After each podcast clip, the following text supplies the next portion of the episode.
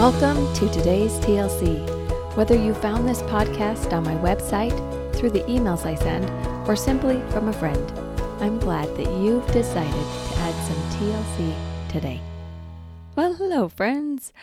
I am curious. What are some of your favorite iconic mm, childhood movies? You know, the ones that when you quote them or talk about them, other people are like, yeah, that wasn't the greatest movie, but you love it with all your heart. One of mine is the movie Hook. And if you're with me, you totally know why. And it doesn't matter that on Rotten Tomatoes, the critic score is 29%. Because in 1991, Robin Williams was in his prime. It has so many good one liners that make it a solid part of the top 10 movies of all time, in my mind. Even to the point where I may or may not have spent a good portion of my labor for my third child watching that movie and totally bawling at the moment where he says, You know what my happy thought was? It was you. If you know what I'm talking about, you understand why that moment was emotional for me if you don't already know the premise of this movie, it's kind of like the life after Peter Pan, where Hook comes back and tries to get Peter Pan to come to Neverland because he wants his rival, and Peter only goes because he's following his children and wants to bring them home. But Peter has lost sight of who he truly is, who he's capable of being on the inside. Insert the iconic scene where Peter is sitting at the table with all of the lost boys and they bring in a feast of all of this delicious smelling food. And he's starving because they have worked him all day trying to get him to be like Peter Pan. And he takes the lid off and all of the steam from the food comes up and there's no food on the table. And you can just see him being deflated while he's watching everybody else eat, this boy picks up a huge hamburger and Peter opens his mouth like, oh, I just really, really want that. But it's not there. It's not real. And Tinkerbell turns to him and says, Eat up. And he says to her, Eat what? Gandhi ate more than this. And her response is beautiful. She says, If you can't imagine yourself being Peter Pan, you won't be Peter Pan. So eat up. How are you showing up in unbelief? What are you resisting in your life because you aren't imagining yourself being what you could be? We take ourselves so seriously. We think that we know how we are and how we show up and what we need to be doing to be quote unquote healthy. And we put so much effort into maintaining the vision of who we think we are. But what about who we want to be? What about who we're becoming? What about the person that you are on the inside that is authentic to the light that God has given to you that isn't being shown because you believe that it needs to look a certain way? So many of us go to therapy and they hand us these scripts, they hand us these pathways, these systems that say, this is the way that you need to do it to get success.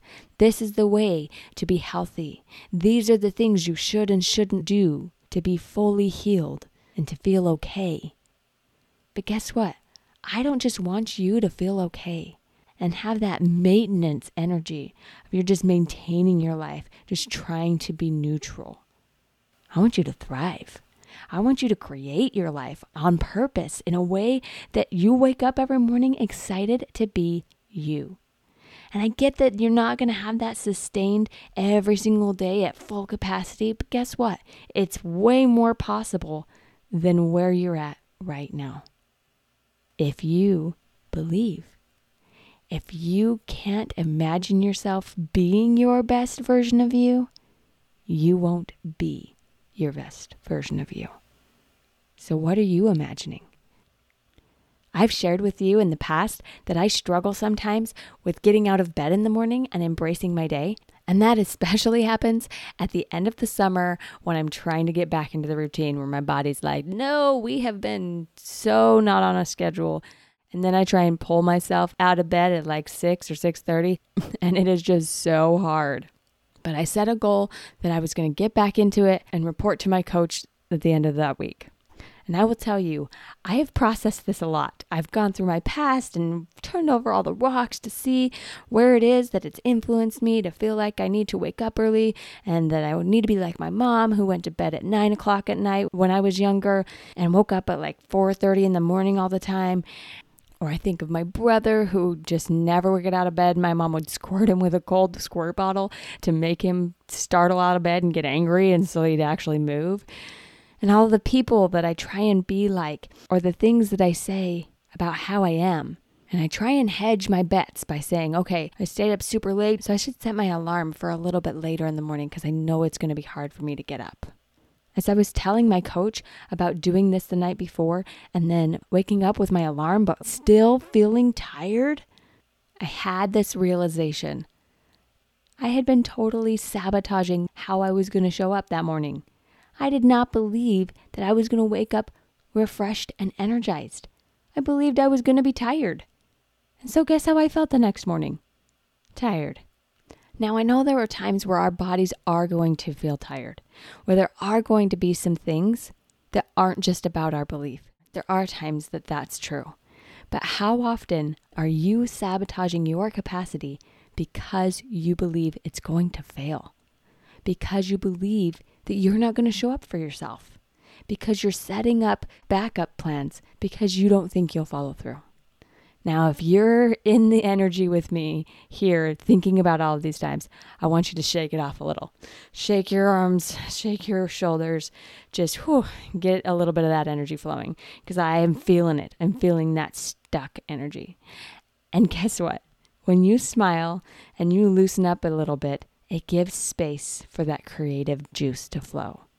Just like in this movie Hook. I got to go back to that because it really is such a good scene when he's sitting there after Tinkerbell says, So eat up, Peter hesitates. He still just can't believe that he can do it. Until Rufio starts throwing some insults at him. And the insults are so immature.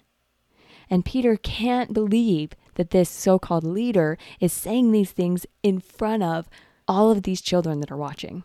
And at first, he totally resists it. But you know what changes that for him? The people around him start showing that they believe in him.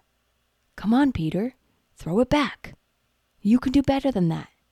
And his first insult, I bet you don't even have a fourth grade reading level. He gives a little bit. And then it grows back and forth, being a little braver and a little braver. And it grows until he gets a win. You lewd, crude, rude bag of pre-chewed food, dude. And everybody goes, bangarang, Peter. And he lights up. And he sees that Rufio is nervous that Peter can actually succeed. And Peter stands up and he starts being who he truly is.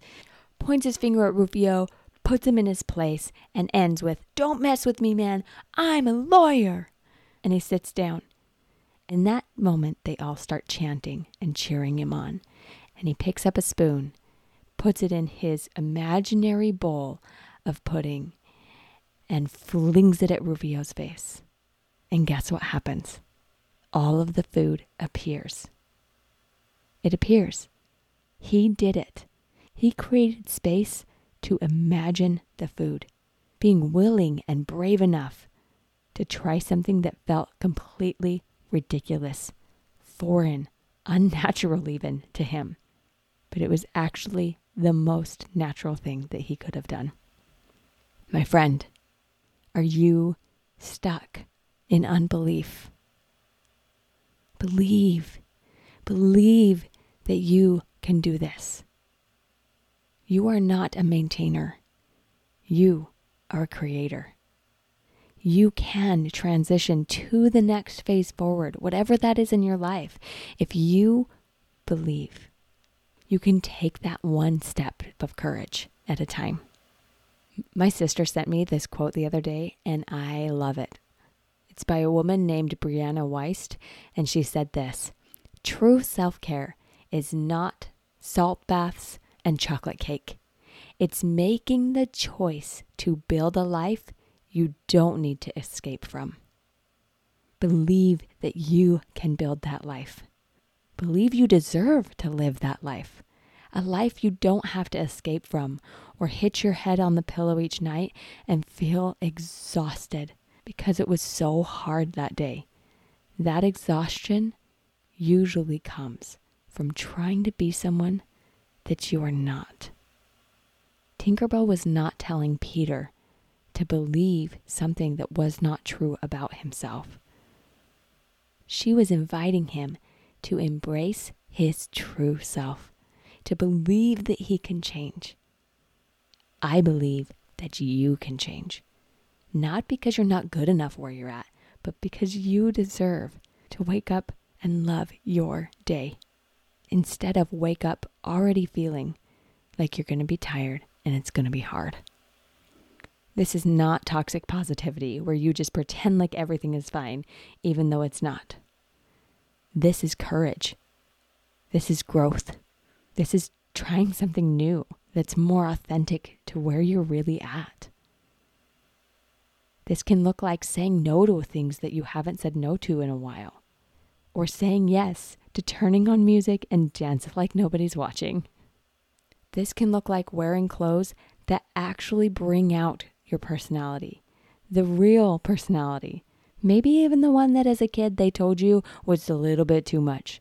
For years, I put on clothes that were muted colors and were more flowy because people told me I was too intense, too loud, too much for people.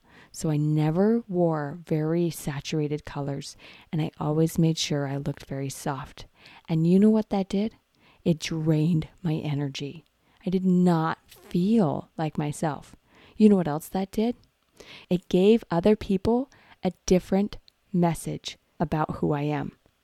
And when you share that message and you say, Hi, I'm a really soft, flowy person, and then your actions and your words show up in a more intense, larger way, guess who's less likely to support you being your authentic you? The person you just lied to. They're like, Sorry, you didn't tell me that about you. And so I'm going to resist that. Or the opposite.